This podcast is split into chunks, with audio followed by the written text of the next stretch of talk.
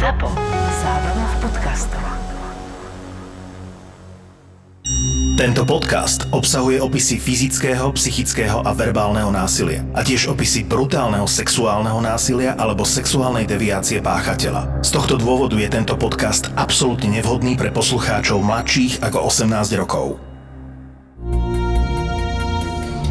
Každá ľudská bunka má v jadre chromozómy X alebo Y.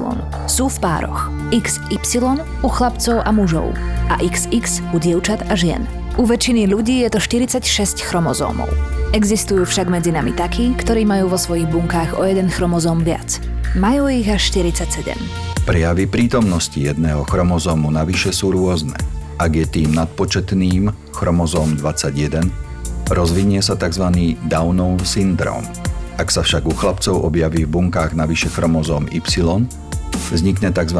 XYY syndrom, inak nazývaný syndrom supermuža. Veľmi často bol diagnostikovaný napríklad u burzových maklérov. Prvým človekom, ktorému v roku 1971 diagnostikovali syndrom supermuža, bol v Španielsku Manuel Delgado Viegas, pravdepodobne najväčší a najkrvavejší sériový vrah v Európe.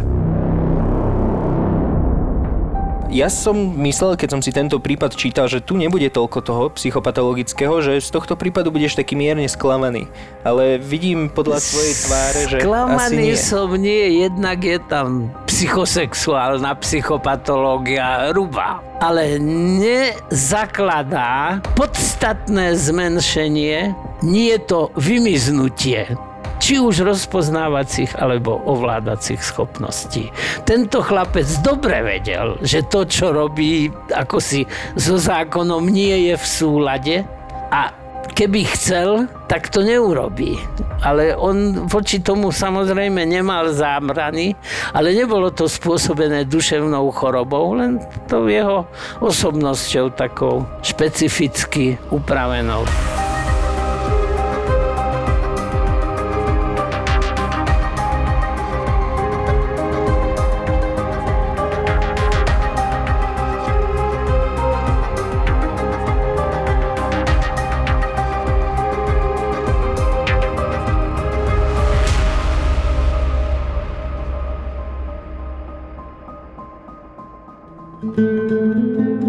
Andalúske mestečko Puerto de Santa Maria je na brehu Atlantiku. V jeho baroch všetci dobre poznali Antóniu. Bola duševne zaostalá, ale postihnutie ju nejako nediskvalifikovalo v očiach mužov. Bola prostitútka. Aj keď sa občas chlapcami kam si zatúlala, jej mama a brat si boli vždy istí, že sa vráti domov.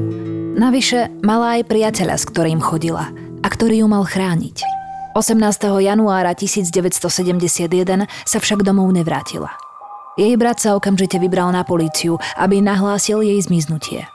Policajti Antóniu dobre poznali a preto nepodliehali zbytočnej panike nervózneho muža, ktorý neustále opakoval, že cíti, že mu zabili sestru.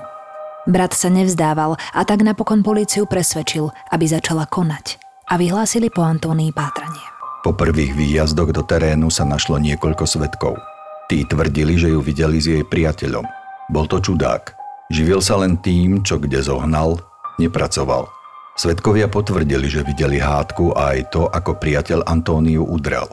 Po tejto výpovedi polícia okamžite zatkla Antóniinho priateľa, istého Manuela Delgada. Začali ho vypočúvať. Už po pár minútach výsluchu sa však Manuel zvalil v krčoch na zem a z úst mu šla pena. Dostal silný epileptický záchvat.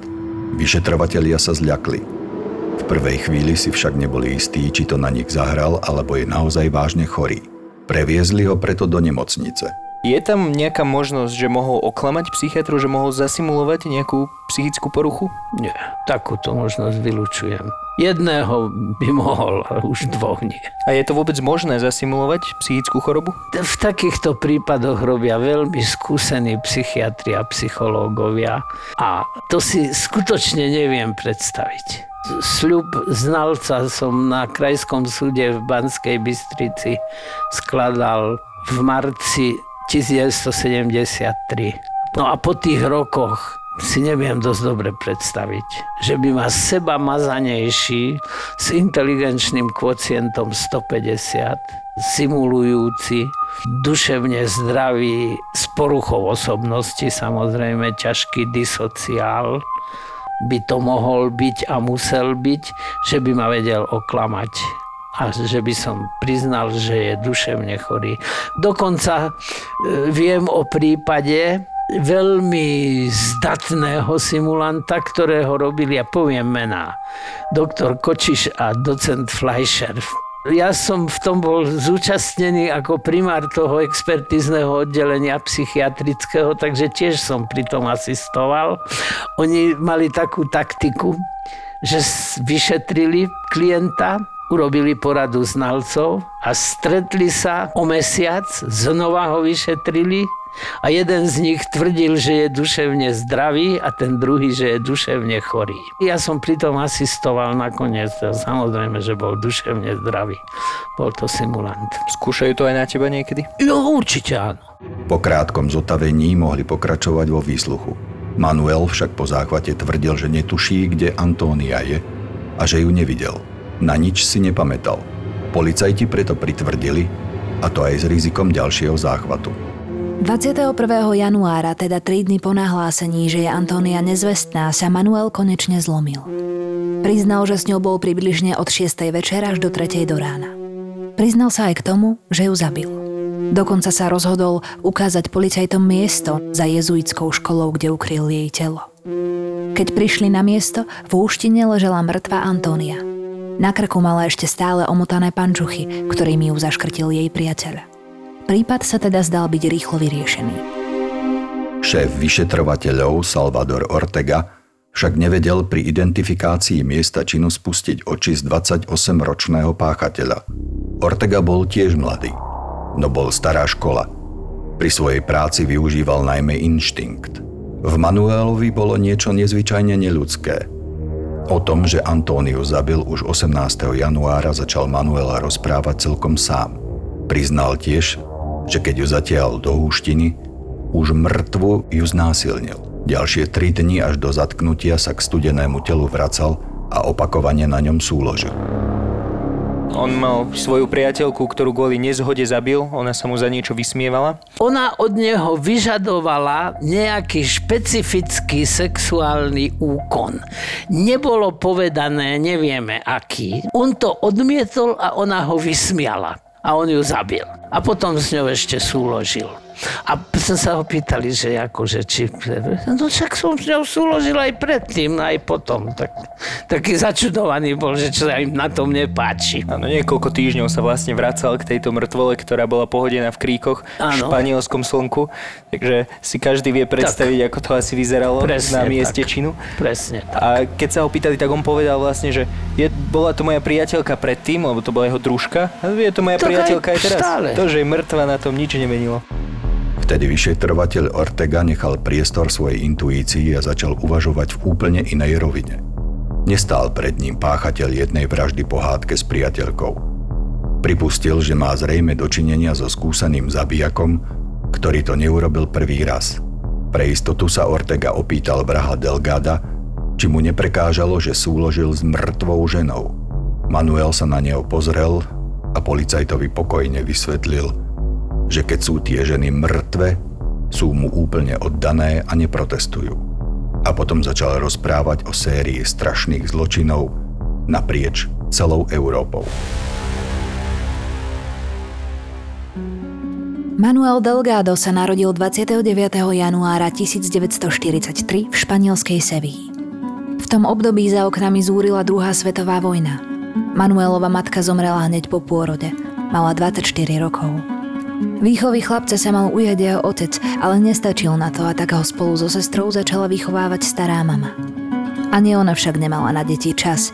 Musela chodiť do práce a tak malý Manuel zostal na pospas väčšine spitého strýka a ešte častejšie ulice. Do školy chodil zriedka a tak sa nikdy nenaučil čítať ani písať. Dostal prezivku El Aropiero po svojom otcovi, ktorý predával sladkosti z figového sirupu. Ten volajú Aropias a prezývka El Aropiero znamenala syn predavača sladkostí. Mám takú osobnú teóriu a to, že detstvo dosť formuje Samozrejme, detstvo veľmi formuje.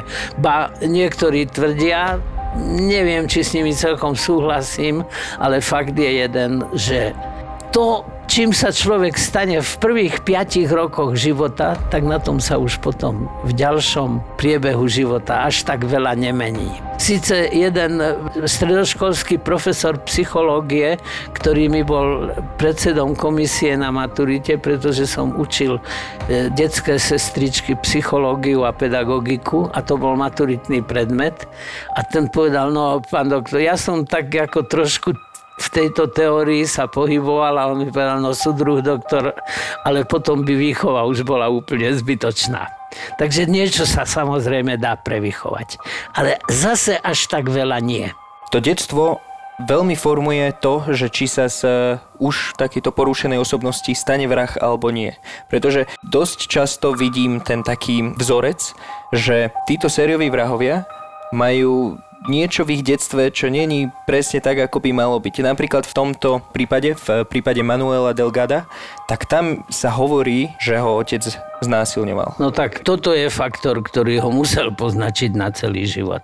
Či z neho urobil draha, museli samozrejme tam v tej osobnosti byť iné geneticky prítomné, premenné, ale toto mohlo byť tým dokonca dosť kľúčovým momentom, ktorý ho posunul týmto smerom. Áno, on mal byť údajne veľký pijan, Ten bol otec? veľmi agresívny, áno. No tak e, deti vychovávané agresívnymi rodičmi sú agresívne. Keď mal 13 rokov, začal malý Aro Piero pracovať ako prostitút. V 16 sa už len túlal. Ulica ho naučila brániť sa a zaobstarať si všetko, čo treba. Po dovršení plnoletosti sa prihlásil do španielskej légie. Zapáčilo sa mu v nej. Veľa cvičil, naučil sa tiež bojové umenia a počase bravúrne zvládal úder chrbtom ruky do krku človeka. Je to smrteľný úder, ktorým v légii zabíjali pri boji zblízka. V légii si ho však nechceli nechať. Aj pre nich bol príliš agresívny, príliš nebezpečný. Po 8 mesiacoch Manuela z légii prepustili. Je agresivita tiež dedičný faktor? Určite určité gény sa zdedia, ale veľmi významnú rolu tam hrá tých prvých niekoľko rokov života. Brutálne telesne trestané deti e, bývajú v neskoršom dospelom živote agresívne. Aj dedičné faktory tú rolu určite zohrávajú. Bez pochyby môžeme teda tvrdiť o Delgadovi, že to bol veľmi agresívny jedinec. No samozrejme. Bol agresívny a nemal brzdu voči tej agresivite, totiž to nemá rozvinuté vyššie city. Začal sa túlať po pobreží. Príležitostne kradol, žobral, prepadal prostitútky a homosexuálov, ale nepracoval. Občas pašoval cigarety cez hranice medzi Španielskom a Francúzskom a cez francúzsko-talianskou hranicu. Hoci ho viackrát zatkli, naučil sa dokonale zahrať krča a celý epileptický záchvat.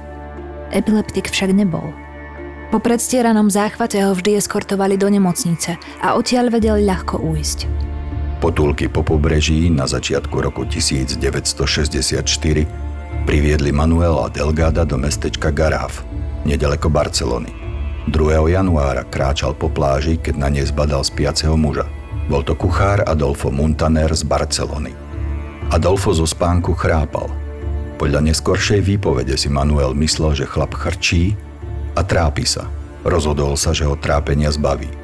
Prišiel k spiacemu mužovi, zobral z piesku veľký kameň a niekoľkými silnými údermi nič netušiacemu kuchárovi rozdrvil lepku.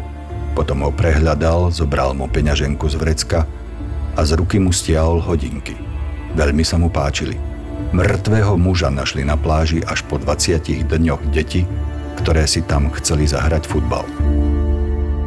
Nikto nikdy neoveril výpovede Manuela Delgáda, kde bol v rokoch 1964 až 1967. Sám povedal len toľko, že na potulkách po Európe sa dostal do francúzského Marseille. Tam sa spolučil s miestnou vyhlásenou mafiou. Vyšetrovateľom lakonicky uviedol do protokolu, že tam pre mafiu zabil niekoľko alžírskych zločincov. Vtedy hranice boli otvorené, alebo nie až tak dobre zatvorené a on vlastne putoval po celej Európe, po celej takej juhozápadnej Európe. On išiel od Portugalska až do Talianska, mm-hmm. cez Francúzsko, Španielsko, všetko to precestoval, všetko väčšinou peši alebo nejakým stopom, alebo nejakou cestou na čierno. V roku 1967 odišiel Delgado na Ibizu. Ostrov sa prebúdzal spolu s hnutím hippies. Manuel sa pridal k jednej mládežníckej skupine a spolu s nimi vymetal bary a ochutnával drogy. V obľúbenom Lola klube sa stretla mladá francúzska Margaret Budriová s američanom Julesom Mortonom. Padli si do oka a tak sa vytratili na nedaleký ranč. Tam sa mladý američan pokúsil novú francúzsku známosť zviesť. Neúspel. Po krátkej hádke sa napokon rozhnevaný pobral z ranča preč. Margaret nechal spať samú v posteli. O chvíľu na to sa k ranču priblížil Manuel. Nakúkol do domu cez okno. Nahé dievča spiace samé v posteli ho zaujalo a vzrušilo. Vošiel dnu a napadol ju nožom. Po niekoľkých ranách ju zabil. Až keď Margaret dodýchala, rozopol si nohavice a mŕtve dievča znásilnil. Potom z ranča odišiel. Keď policii nahlásili na druhý deň vraždu mladej francúzsky, celé osadenstvo Lola klubu dosvedčilo, že Margaret Budriová odišla na ran s američanom Julesom. O pár hodín ho zatkli a obvinili z vraždy. Jules Morton, americký turista, ktorý si prišiel na Ibizu užiť neviazaný život a divoký sex, strávil v španielskej väznici nasledujúceho 1,5 roka. Aj pri absencii priamých dôkazov vyšetrovanie smerovalo k obvineniu z úkladnej vraždy a trestu smrti. Len napaté vzťahy medzi Spojenými štátmi americkými a Španielskom, ktorému stále vládol diktátor Franco, zabránili, aby mladého Američana popravili. Franco nechcel riskovať ďalšiu roztržku s veľmocou a na jeho osobný príkaz amerického mladíka napokon prepustili pre nedostatok dôkazov. Vražda Margaret Budriovej bola založená medzi nevyriešené prípady. 20. júna 1968 sa po návrate z Ibizy túlal niekoľkonásobný vrah Manuel Delgado po brehu rieky Taho, nedaleko Madridu. Tu stretol 71-ročného majiteľa malého vinohradu Venancia Hernandeza Karaska. Začal u starca žobrať, chcel od neho jedlo a vodu. Starec však mladého muža napomenul, že je dosť silný na to, aby si na jedlo zarobil.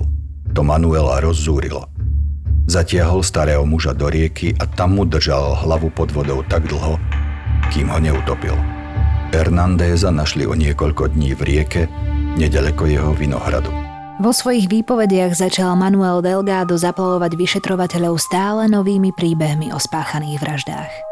Šéf vyšetrovateľov Salvador Ortega si neustále kládol otázku, či si tento sériový vrah svoje ďalšie krvavé historky iba nevymýšľa.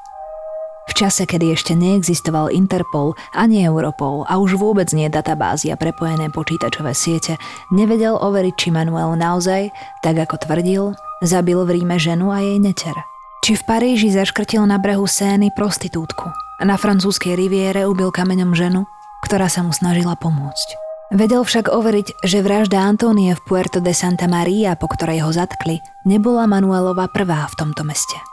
Ešte pred ňou, 12. decembra 1970, našli v miestnej rieke telo 28-ročného muža. Bol to Francisco Marín Ramirez, Delgado homosexuálny priateľ. Pitva ukázala, že smrť nastala po silnom údere do hrdla.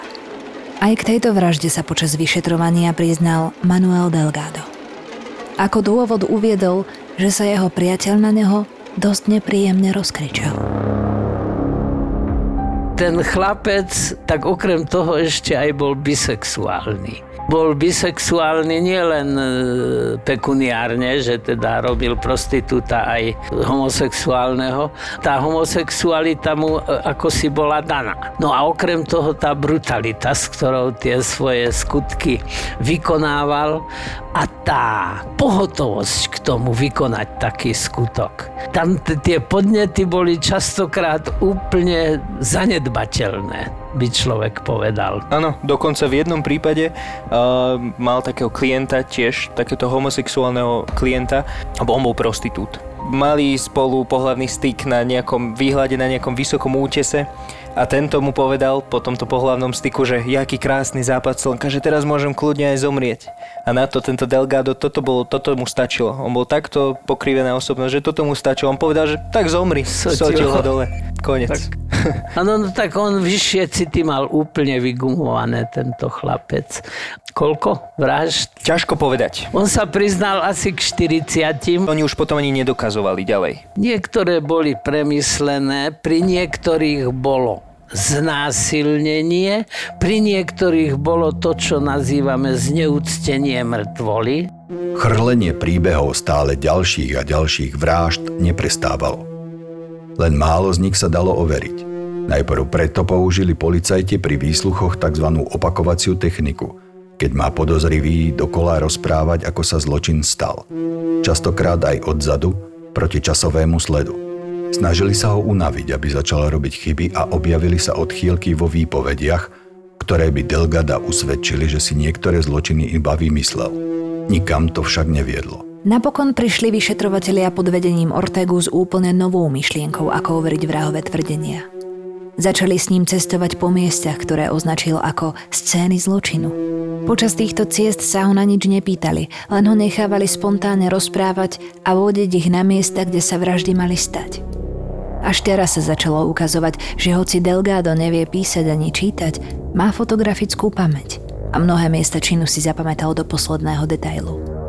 Presne tak, ako ich videla len policia na fotografiách a samozrejme vrah. Do najmenších detailov bol schopný aj po rokoch usporiadať rozloženie nábytku a predmetov na miestach, kde zabíjal. Keď však prišli overiť doteraz neobjasnenú vraždu mladej francúzsky Margaret na Ibizu, zistili, že ranč, na ktorom sa zločin stal, už má nových nájomníkov a tí pôvodný nábytok vyhodili a miestnosť zariadili na novo. Delgado si pamätal však staré rozloženie vecí, ktoré už nebolo možné postaviť na pôvodné miesta.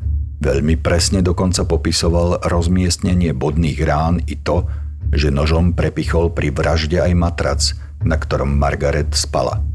Noví obyvatelia si spomenuli, že práve tento matrac ešte nestihli vyhodiť. Keď ho priniesli, diery a ich počet sa presne zhodoval s tým, ako ich opísal Manuel. Tým istým spôsobom sa podarilo overiť vraždu kuchára na pláži pri Barcelone. Keď prišli na miesto činu, zatvorili Delgáda bokom a položili pred neho niekoľko rôznych kameňov, aby označil, akým kameňom zabil spiaceho muža. Delgado bez váhania zobral do ruky veľmi podobný kameň, akým kuchárovi rozdrvil lepku. Rozsah vražd bol taký veľký a na tak veľkom území, že vyšetrovatelia začali na presun používať lietadlo. Manuel Delgado sa tak stal prvým mužom v dejinách, ktorý na miesta svojich brutálnych činov lietal lietadlom. Po prílete do Barcelony išli overiť tvrdenie o vražde v kancelárii obchodu s nábytkom. Obeťou bol Ramón Estrada Saldriš – aj v tomto prípade si totiž vyšetrovatelia neboli istí, či informácie o vražde Manuel iba nezačul niekde v rádiu, alebo nezachytil v televízii. Delgado však na mieste činu dokázal presne rozložiť nábytok tak, ako stál v čase vraždy a popísal, ako v návale hnevu roztrieskal o stôl stoličku a tým, čo mu zostalo v ruke, rozdrvil 71-ročnému podnikateľovi hlavu. Muž bol jeho milencom, ktorému sa predával a v tejto kancelárii sa spolu stretávali často. V osudný deň mu však pán Ramón odmietol zaplatiť toľko, koľko Manuel požadoval a preto ho umlátil rozbitou stoličkou. Na záver ešte presne opísal polohu, v akej nechal mŕtve telo po vražde. Ako by si popísal osobnosť, akou bol Delgado? Čo myslíš, aký bol naživo? Ako si ho predstavuješ? Mohol to byť úplne šťuplý, nenápadný chlapec. A presne to mi pripomína takého jedného slovenského vraha, tiež sériového, že Juraj Lupták. Bansko-Bystrický škrtič žien. Ty si mi hovoril, že si na neho ja robil, aj posudok. na neho posudok. Myslíš si, že mohlo ísť o veľmi podobnú osobnosť? Mne pripomínajú aj tie jeho činy, vlastne ten jeho modus operandi, trošku Luptáka. Delgado bol jeden cestovalý svetobežník a Ďuro Lupták bol jeden jednoduchý valach. Tvoja stará mama v tom čase ako zdravotná sestrička v tých miestach bola na pionierskom tábore. Vedeli o tom, že sa tam taký v okolí pohybuje, takže boli veľmi vystrašené. Celý tábor bol veľmi prísne strážený. Lupták za prvé bol heterosexuál, čistý. Jeho sexuálne žiadostivosti boli obmedzené, ale Delgado tiež nebol veľmi prieberčivý, takže snáď čo si spoločného mali. Delgado bol svetobežník pohybujúci sa po polovici Európy. Myslím si, že ale toto mohlo byť dané aj vlastne možnosťami, ktoré mal, lebo Delgado mal ten pohyb umožnený. Lup tak nemohol sa hýbať, ešte za komunistov nemohol prekročiť hranice. On takéto ambície ani nikdy nemal a nikdy na to nemal prostriedky. A tým nemyslím len finančné prostriedky. Delgado sa vedel po Európe hýbať aj úplne bez peňazí. Rozdiel bol vo formáte osobnosti. Delgado bol iný formát osobnosti ako Lupták. Čiže sa dá povedať, že Delgado bol inteligenčne o level vyššie ešte ako Lupták. Mm, Tam t- t- ne, nemusí to byť v intelekte.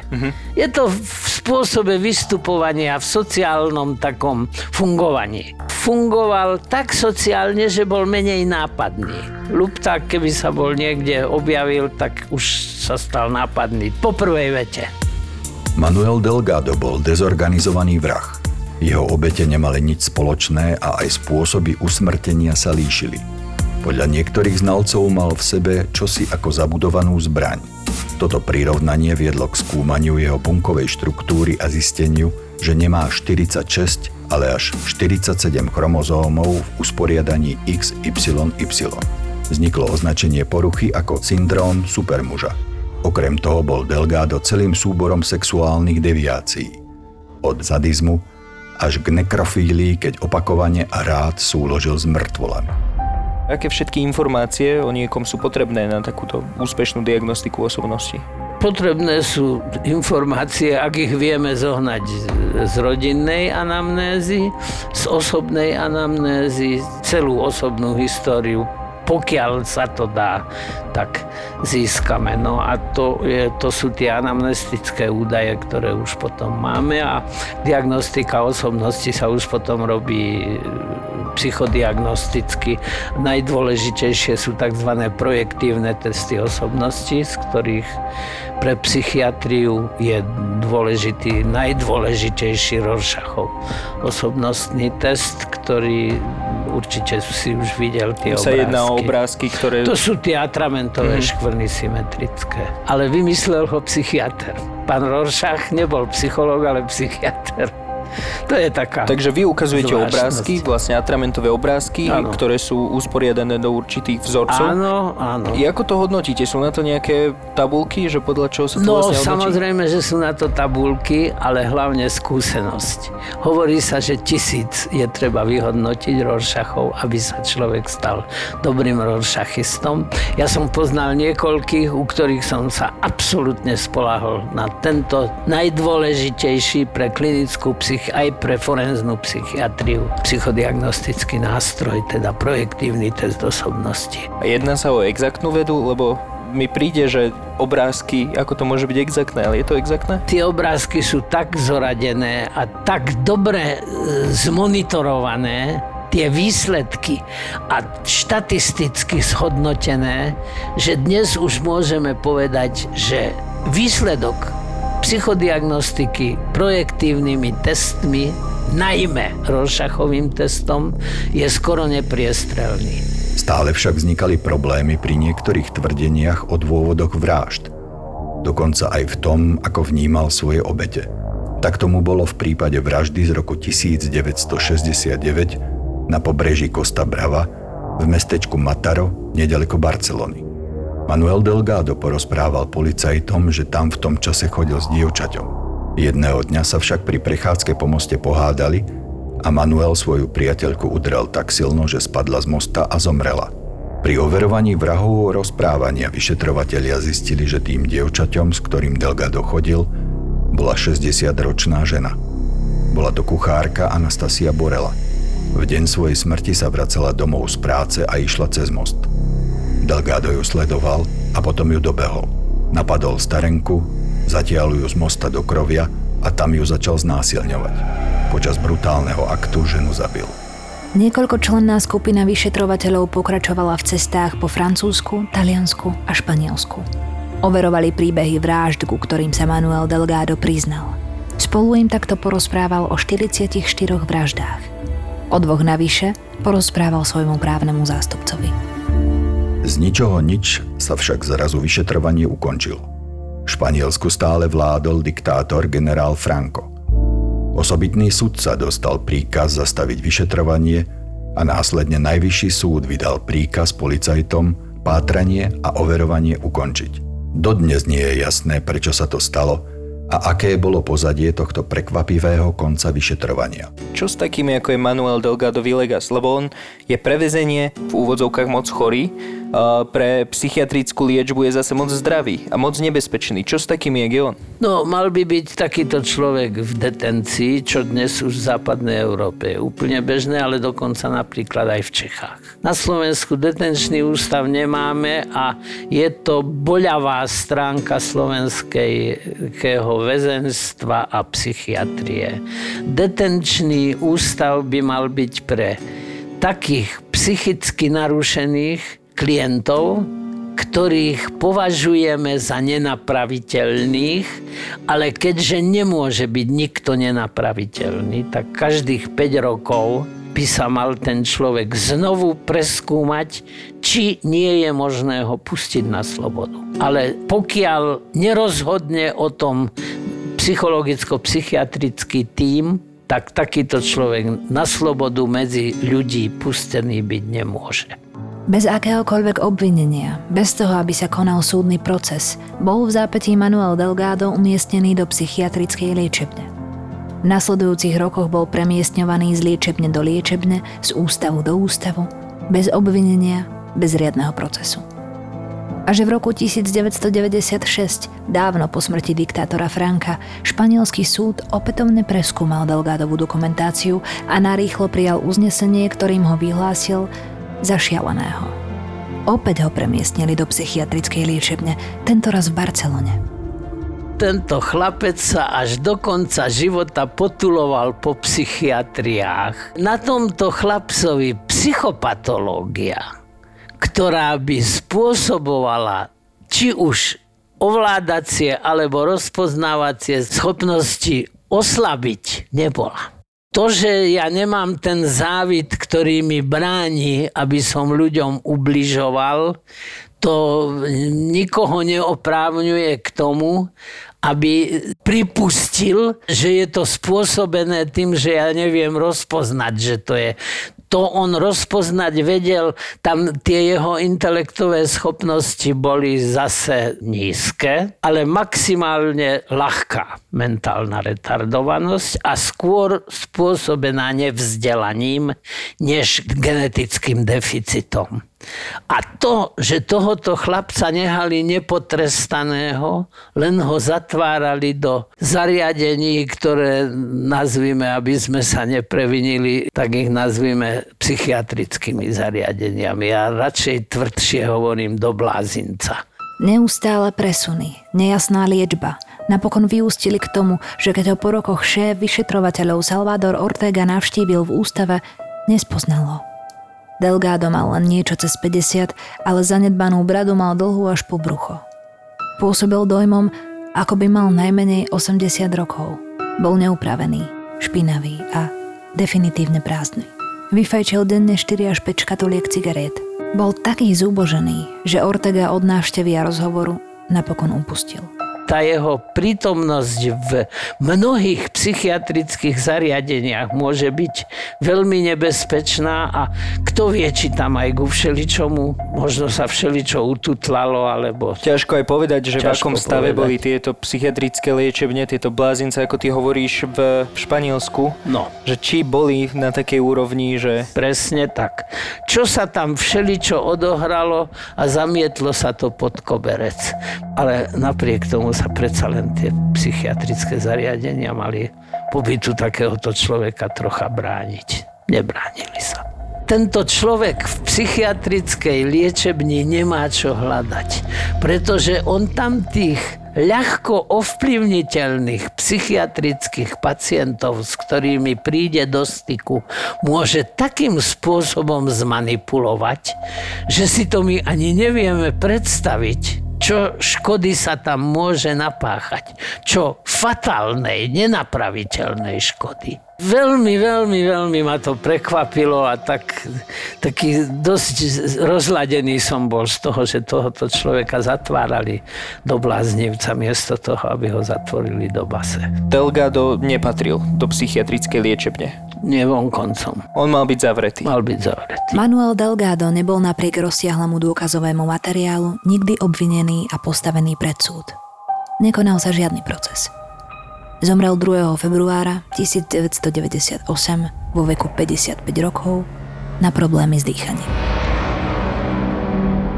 Keď sa v jednom z interviu policajného vyšetrovateľa Ortegu opýtali, na čo si spomína najviac z prípadu, porozprával, ako sa raz s Delgádom viezli v aute a začuli v rádiu správu, že nejaký mexický vrah spáchal 120 vražd. Po tejto šokujúcej informácii Manuel s vážnou tvárou požiadal policajta, aby ho na také 3, najviac 4 dni pustil, že sa potom určite vráti. Ako dôvod uviedol, že nejaký mexický bastard predsa nebude mať na konte viac zabití ako on, Delgado. A keď mal potom Ortega odpovedať na otázku, koľko vražd podľa neho teda v skutočnosti Delgado spáchal, zopakoval, že jemu sa priznal k 44. Skutočne potvrdených bolo 8, ale keby niekto prišiel s tvrdením, že ich bolo 120, Ortega by mu pokojne uveril, pretože vraždiaci stroj, ktorý v sebe Manuel Delgado Viegas skrýval, nemal obdoby.